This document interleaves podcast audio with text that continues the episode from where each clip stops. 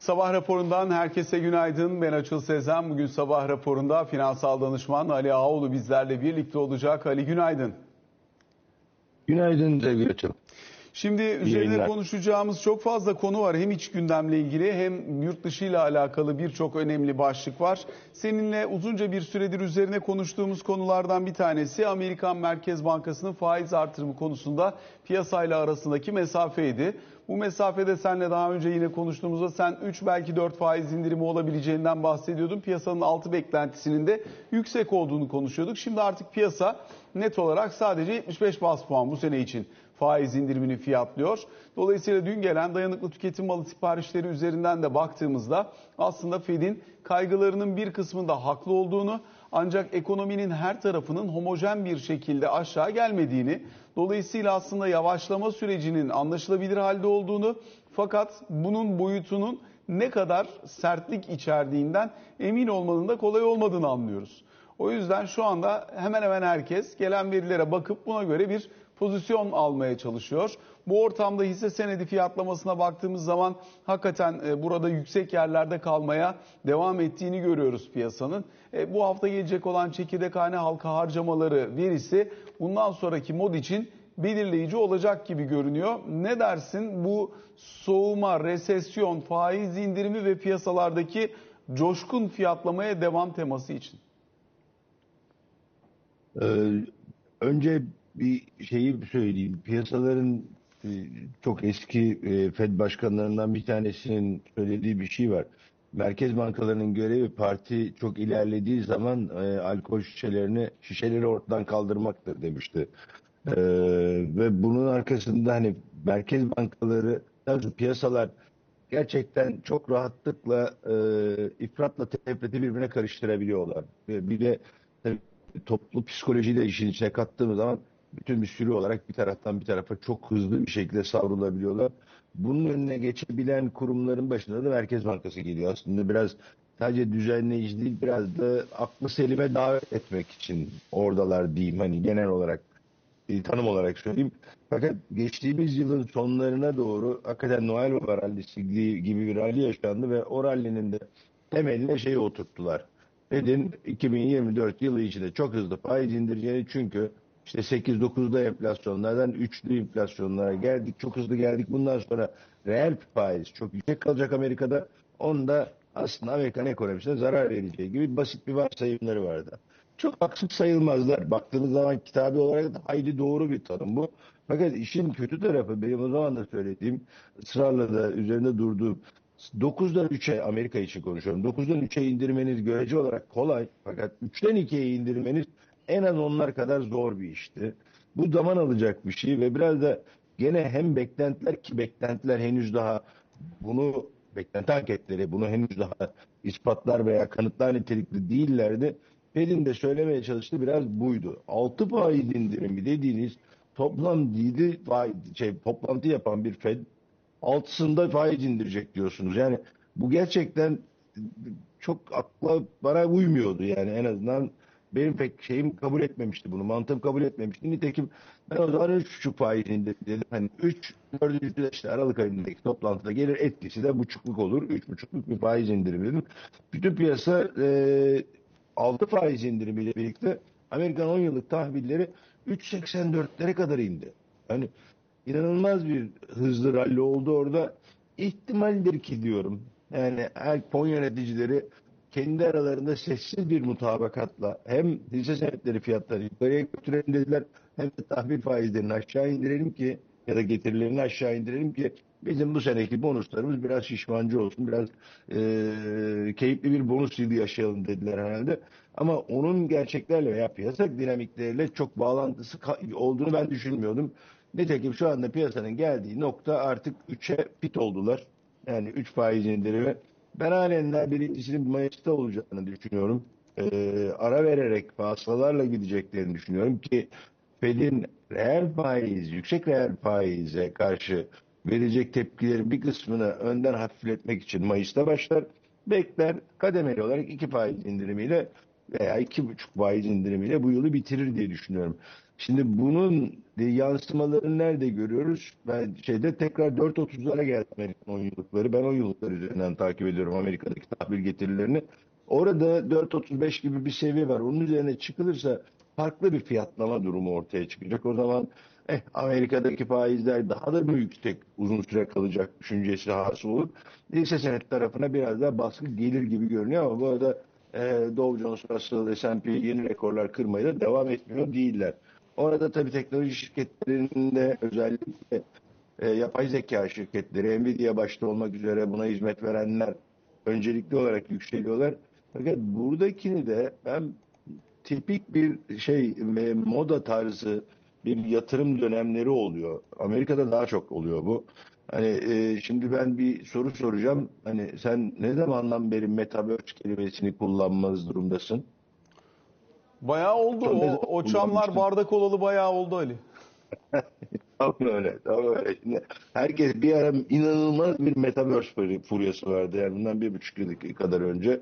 Ondan önce daha uzun zamandan devam eden bir Tesla furyası vardı. Ee, bu, bir furya gibi bir hikaye. Şu anda da Nvidia furyası yaşanıyor. Ya da işte generative AI veya AI şirketleri öne çıkıyorlar.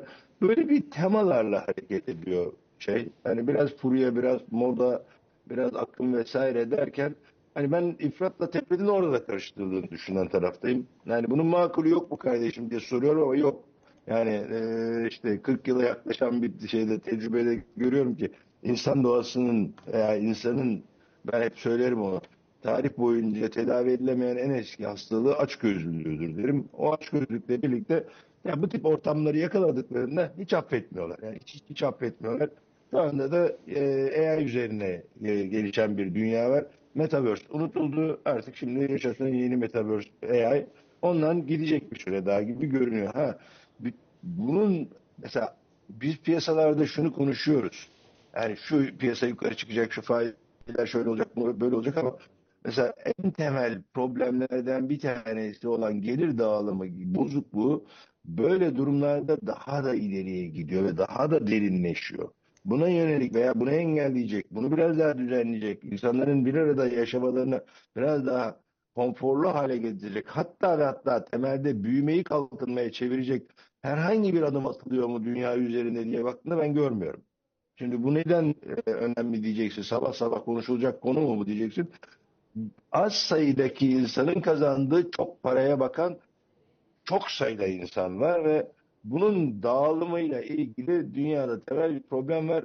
O yüzden ben bunun çok sürdürülebilir olduğunu düşünmeyen e, kişi, kişilerden biriyim diyeyim. Çünkü bu, bu, bu, bu önümüzdeki dönemde daha da can yakıcı hale geldiğinde bugün almadığımız önlemler o gün hakikaten çok daha fazla problem yaratacak ama bu piyasaların şu anda Fed'in 3 faiz indirimine kadar inmiş olmalarına rağmen biraz daha yukarıya gitmeyecektir anlamına gelmiyor. Nitekim benzer bir durum e, kripto tarafında da var. Yani orada da özellikle ETF'ler üzerinden biraz daha legalize olması diyeyim. Hatta bu legalize olmaya ilginç bir şey daha haber var. Dün yanılmıyorsam öyle bir haber. Rusya artık kripto varlıklarla ödeme yapılabileceğini, uluslararası ödemelerin kripto varlıklarla yapılabileceğini söylüyor. Bu birazcık şey e, hani Rusya ödemeler konusunda hayli köşeye sıkıştırılmış durumda. Oradan biraz kurtulabilmek için veya bir miktar ödeme tarafındaki sıkıntıları aşabilmek için bunu söylüyor ama eninde sonunda Rusya öder, öderken birisi de kabul edeceği için bu kripto paralar içinde iyi haber gibi görünüyor legalize olmaları. Daha doğrusu genele yayılmaları, daha geniş kesimlere yayılmaları. ETF üzerinden yayılıyorlar ama bu ve benzeri düzenlemelerle günlük kullanıma da girecek olurlarsa o da bu kripto tarafını biraz daha şey yapılacak e, nasıl diyeyim genel kabul görüş gördüğü noktayı genişletecek düşüncesiyle orası da biraz yukarıya gidiyor. Onlar faize hassas mı değil mi sorusu evet onlar da faize hassaslar ama şu anda 3-4 faiz indirimi şimdilik onlar için yeterli görünüyor. Şimdi bu anlattıkların içerisinden 2-3 tane önemli nokta var. Bir tanesi önce hisse senedi piyasasını sorayım. Sonra sırayla üzerinden geçtiğim bütün konuları e, tekrar derinlemesine analiz etme imkanımız olabilir. Özellikle hisse, e, hisse senedi piyasasındaki coşkudan bahsettik. S&P 500 endeksi 5000 puanın üzerine kadar geldi.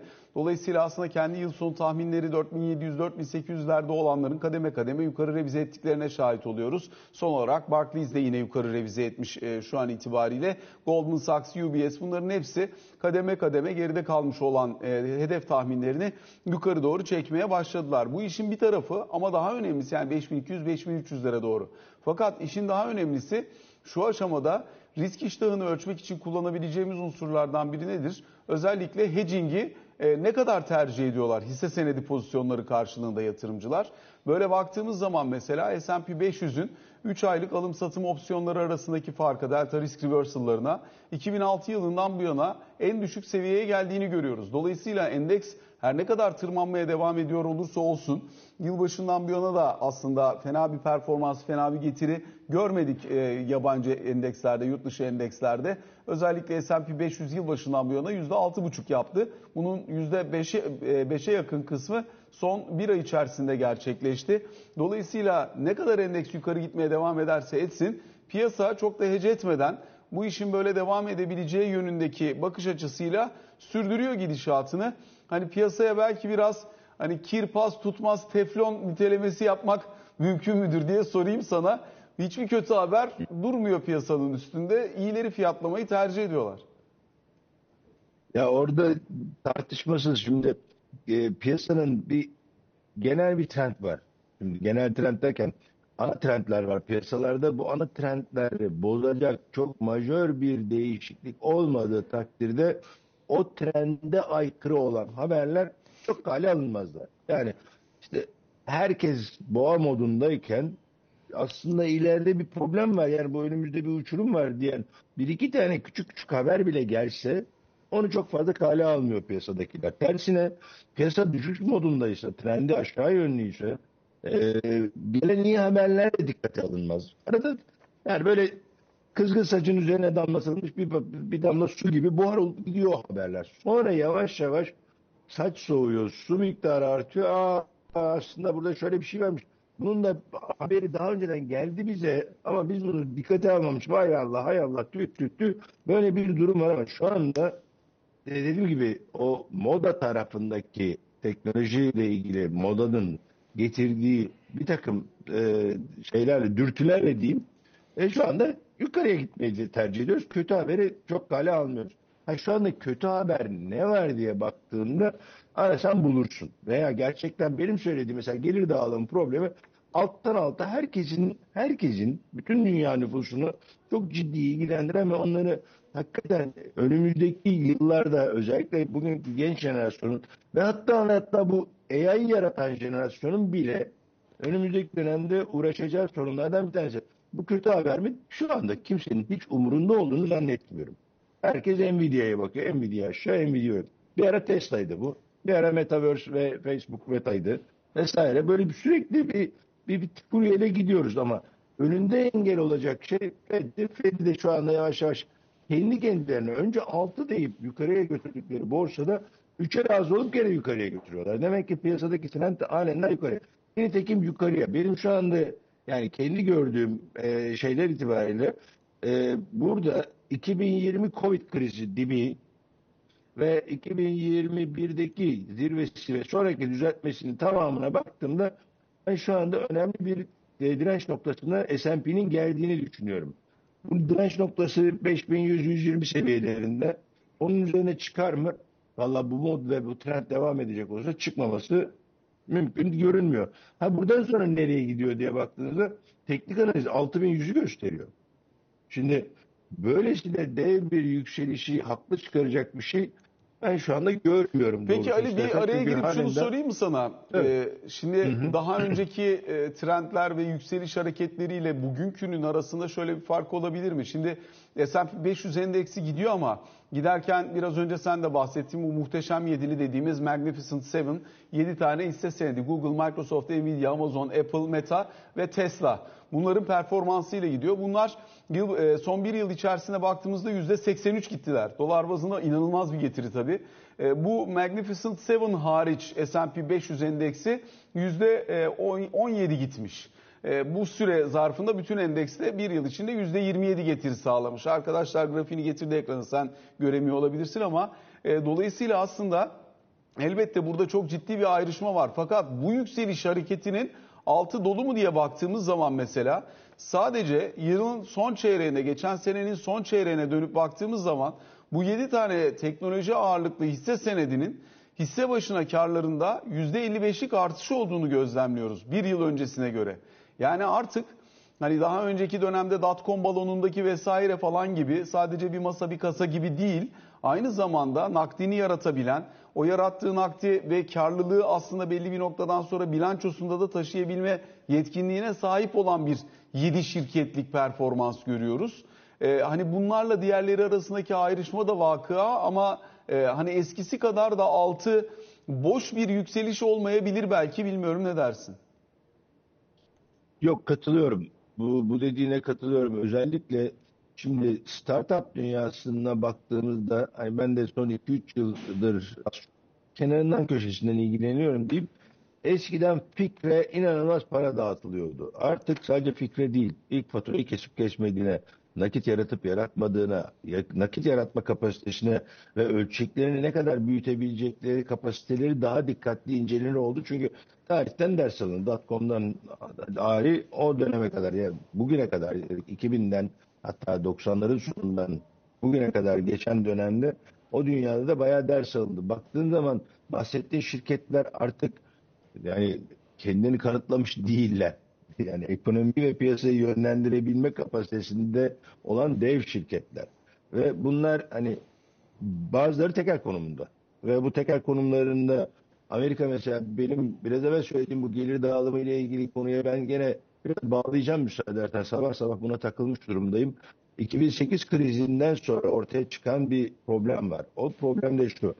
Amerikan rüyası dediğimiz şey Amerika'daki şirketlerin her 3 ayda bir ki halen daha devam ediyorlar. Her 3 ayda bir temettü dağıtmaları bu sayede şirketlerin performanslarından halka bireye bir gelir aktarımı yapılabilecek bir mekanizması vardı Amerika'nın. Fakat 2008'de hem bu yana özellikle bu 2008 krizinden sonra Apple başta olmak üzere Caterpillar'a başladı bu iş. Kendi hisselerini satın alan şirketler var. Ve bu şirketler kendi hisselerini satın aldıklarında tedavüldeki hisse senedi azalıyor. Yani gelir dağıtma mekanizmaları azalıyor.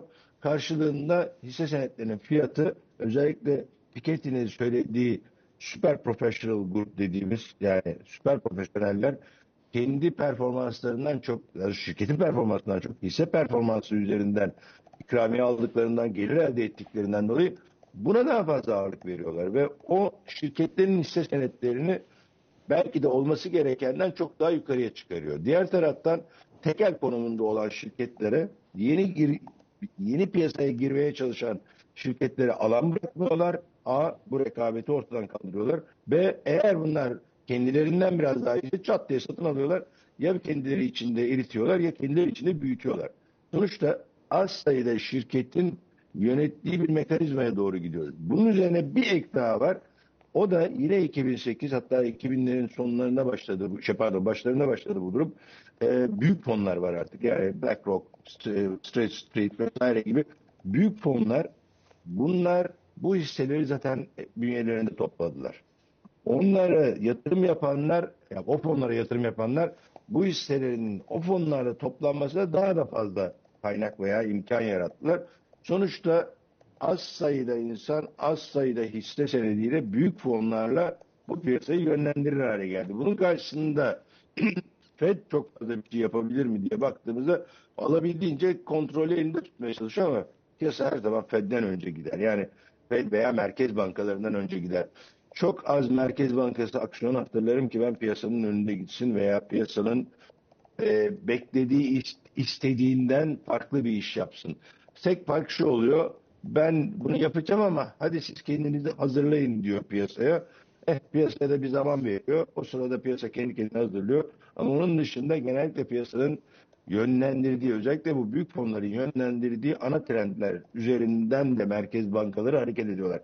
Yani önce Merkez Bankası hareket ediyor sonra fonlar buna etkileniyor değiller. Fonlar pozisyonlarını ayarlıyor. O pozisyonlara uygun e, şeyleri ortamı bir anlamda hazırlıyorlar. Ondan sonra Fed veya büyük merkez bankaları aksiyonlarını alıyorlar.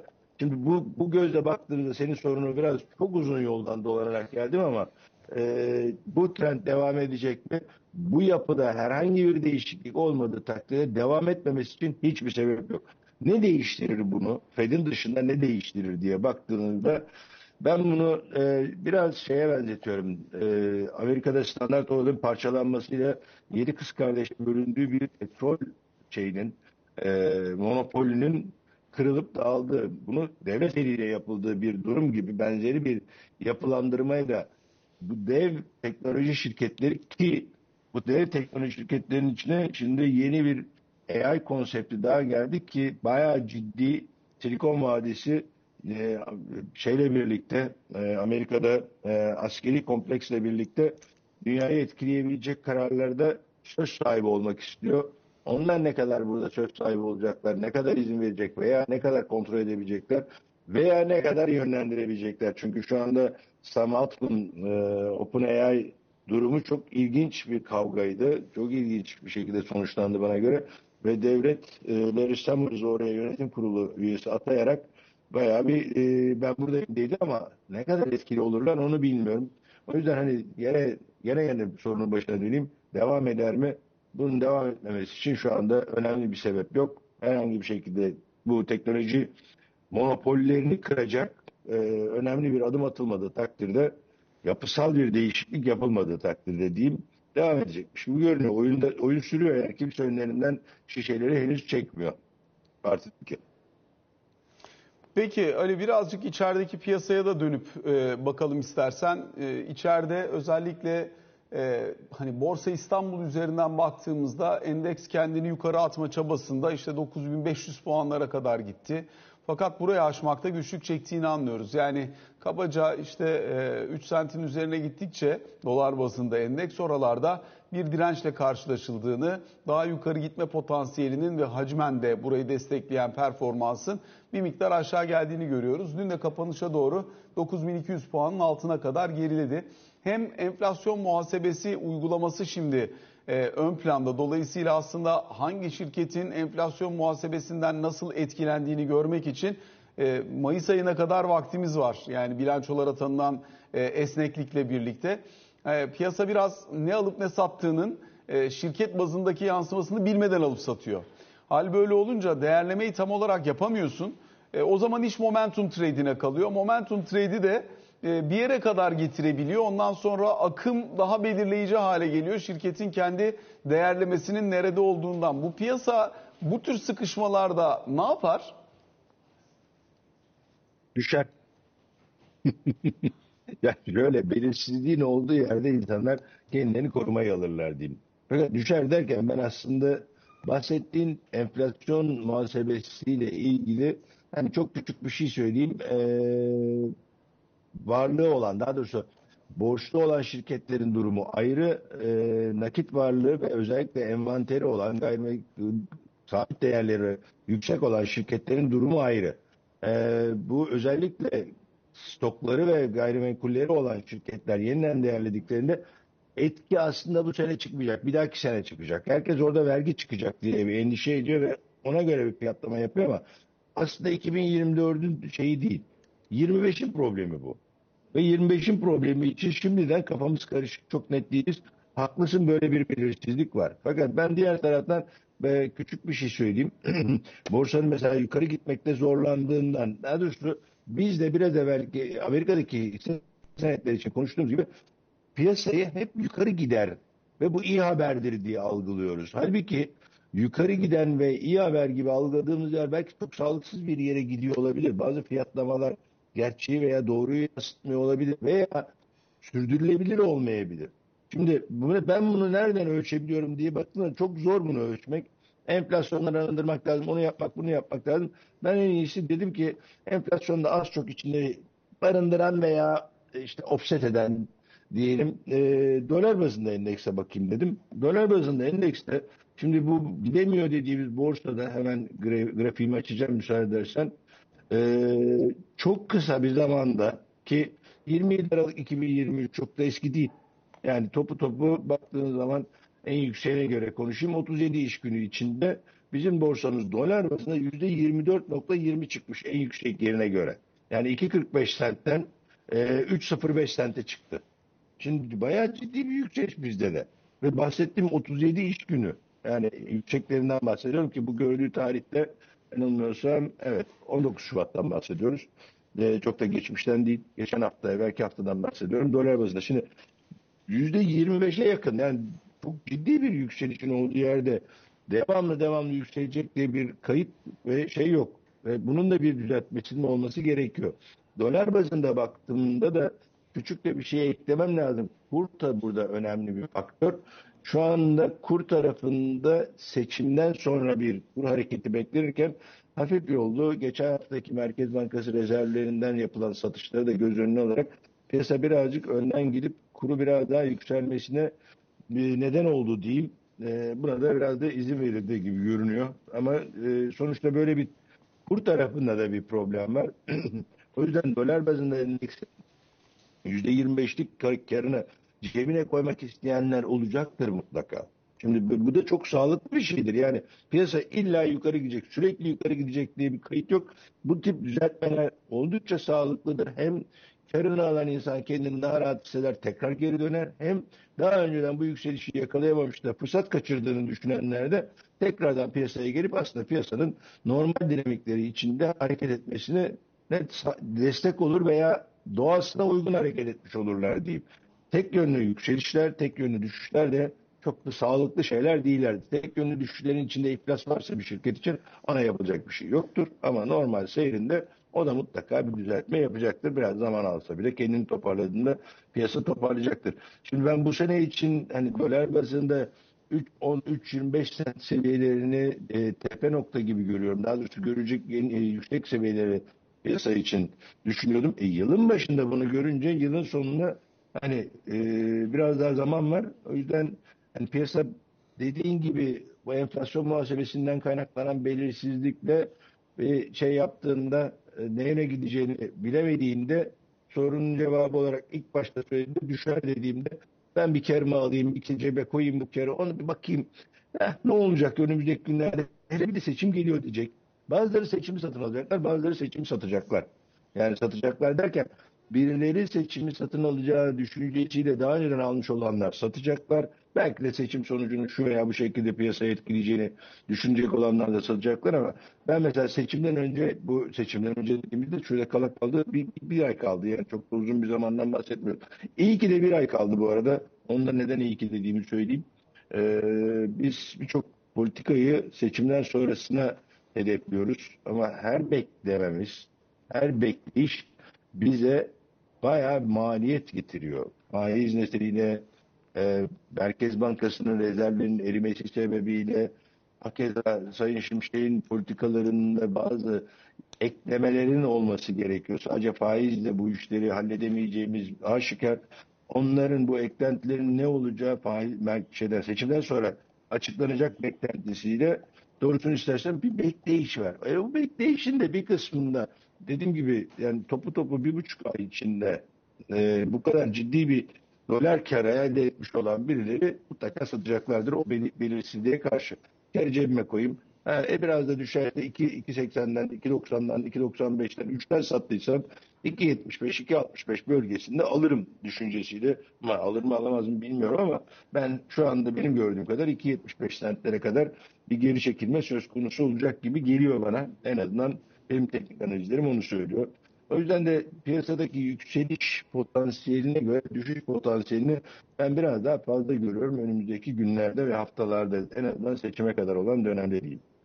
Ali peki yine seçime kadar e, olan dönemde son 2 dakika 2-3 dakika içerisinde kur performansını nasıl bekliyorsun diye de sormak isterim. Çünkü e, biraz önce sen de bahsettiğin bir miktar efektif talebi oluşmuş gibi görünüyor. Dolayısıyla Merkez Bankası şu an itibariyle hem KKM dönüşlerinin bir kısmında hem doğrudan piyasadan döviz alımlarında kendi kaynağını kullanmak suretiyle e, buradaki dengeyi korumaya devam ediyor. Özellikle seçime kadar veya seçimden sonrası için burada geçen seçimden sonra bir kur hareketi olduğundan mütevellit bir yükseliş beklentisi oluştuğunu anlıyoruz kamuoyunda.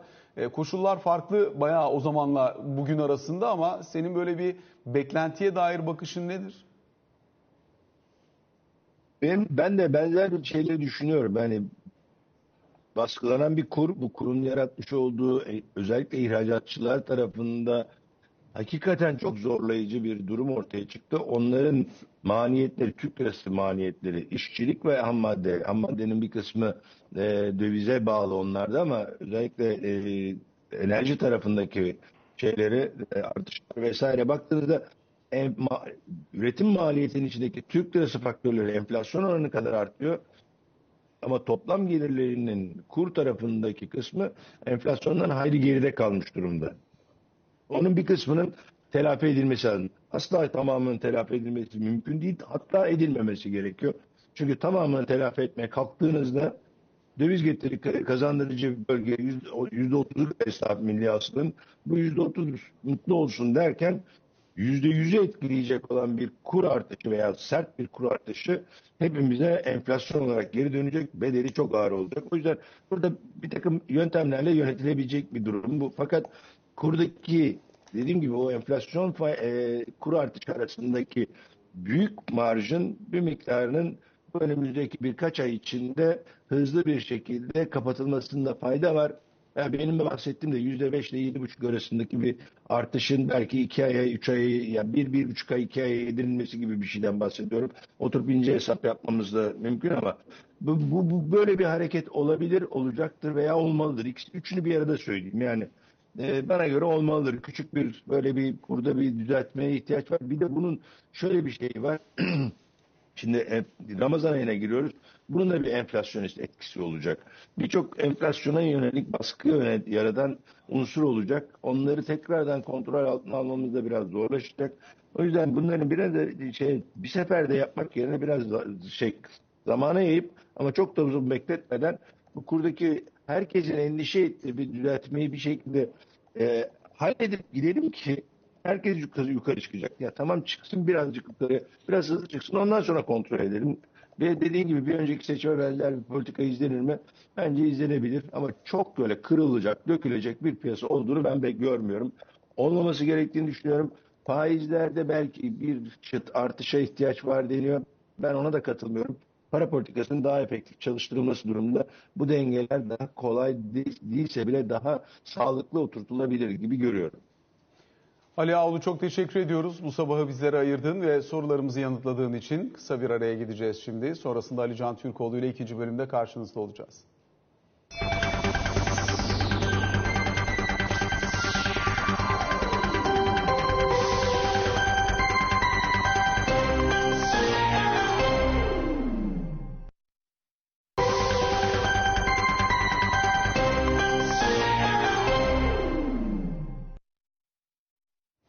Sabah raporunun ikinci bölümünde Ali Can Türkoğlu ile birlikteyiz. Ali Can günaydın. Günaydın.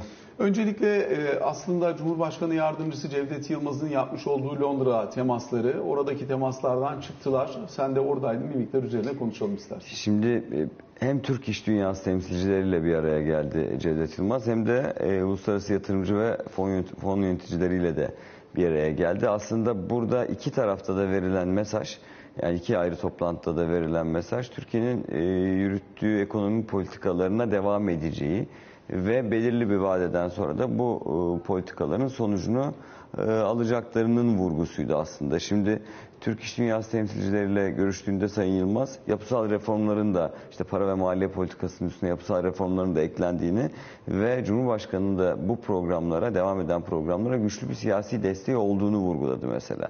Ki zaten yurt dışında verilen veya verilmesi beklenen en net mesajlardan birisi bu. Evet bir politika değişikliği var ki güncellenen politikalar diyor Sayın Cevdet Yılmaz buna. E, ve bu e, güncellenen politikaları da tırnak içinde siyasi destek var ve bu siyasi destek devam edecek işte. Bunun özellikle altı çizildi. E, yine uluslararası yatırımcılarla bir araya geldiğinde de OVP'de öngörülen şekilde yıllık büyüme beklentisinin %4.4 olarak devam ettiği söylendi. İhracatın rekor kırdığı ve hem mal hem hizmet ihracatı anlamında e, beklenenden de daha iyi bir noktada olduğu söyleniyor. Türkiye'nin e, güncellenen politikalar kelimesini işte burada kullandı. Türk, Türk lirasının istikrarını güçlendirdiğini, dövizdeki oynaklığı da azalttığını söylüyor. KKM çıkışlarının da finans piyasalarını etkilemeyecek şekilde devam ettiğini ifade etti Sayın Cevdet Yılmaz burada. E, Merkez Bankası'nın e, para politikası çerçevesinde uyguladığı sadeleştirme ve sıkılaştırma adımlarının devam ettiğini ve devam edeceğini ifade ediyor. Bunun da mali istikrarı güçlendireceğini özellikle söylediler. Maliye politikalarıyla da eşgüdümlü olarak devam edeceğini yine ifade ediyor. Ekonomi politikalarının uygulanmasında e, enflasyonla mücadelenin ön planda olacağı söyleniyor ve mesela son cümle olarak da yatırım po- ortamının iyileşeceği, yatırımcı açısından e, öngörülebilirliğin artacağı ve yatırımcı beklentilerinde yüksek düzeyde karşılanacağı bir ortam için adım atıldığını ve bu adımların atılmaya da devam edeceği vurgulandı. Aslında özet olarak bunları söyleyebilirim. Peki e, İsrail-Hamas çatışması üzerinden devam edelim istersen. Bu konuda Amerikan tarafının duruşundaki farklılık, dünyanın geri kalanıyla arasında açılan mesafe ve bunun yansımaları bir taraftan sürüyor. Diğer taraftan da Biden'ın İsrail ile ilgili olarak vermiş olduğu mesajlar var. Son bir not. Bugünün bence önemli gündem maddelerinden biri Dün Fransız Cumhurbaşkanı e, Emmanuel Macron'un yaptığı açıklama e, Rusya-Ukrayna savaşında Ukrayna lehine NATO askeri e, gönderimi dahi gündemde tutabilir, gündeme alabilir dedi. Almanya'dan hemen yalanlaması geldi falan ama Almanya'dan, her Polonya'dan yerden geldi. geldi yani Litvanya'dan falan da geldi ama yani sonuçta hani savaş gündemi üzerinde biraz farklı bakış açısı gelişmeye başladığını anlıyoruz her iki cephede de. Var.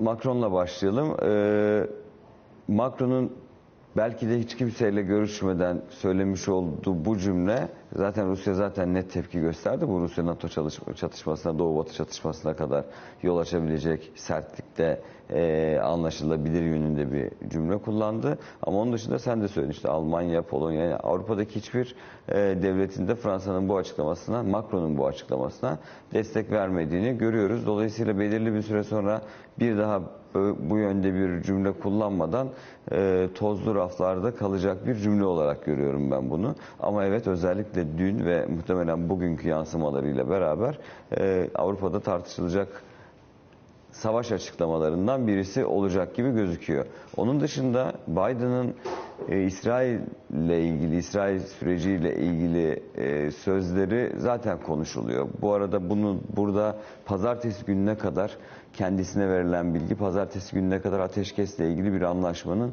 e, onaylanabileceği yönünde bir bilgi paylaştı. Ancak Katar tarafından da Mısır tarafından da Hamas tarafından da benim gördüğüm, okuduğum açıklamaların hiçbirinde böyle bir beklenti yok. Hatta Biden'ın çok iyimser bir açıklama yaptığı yönündeki yorumları daha fazla okudum ben dünden bugüne.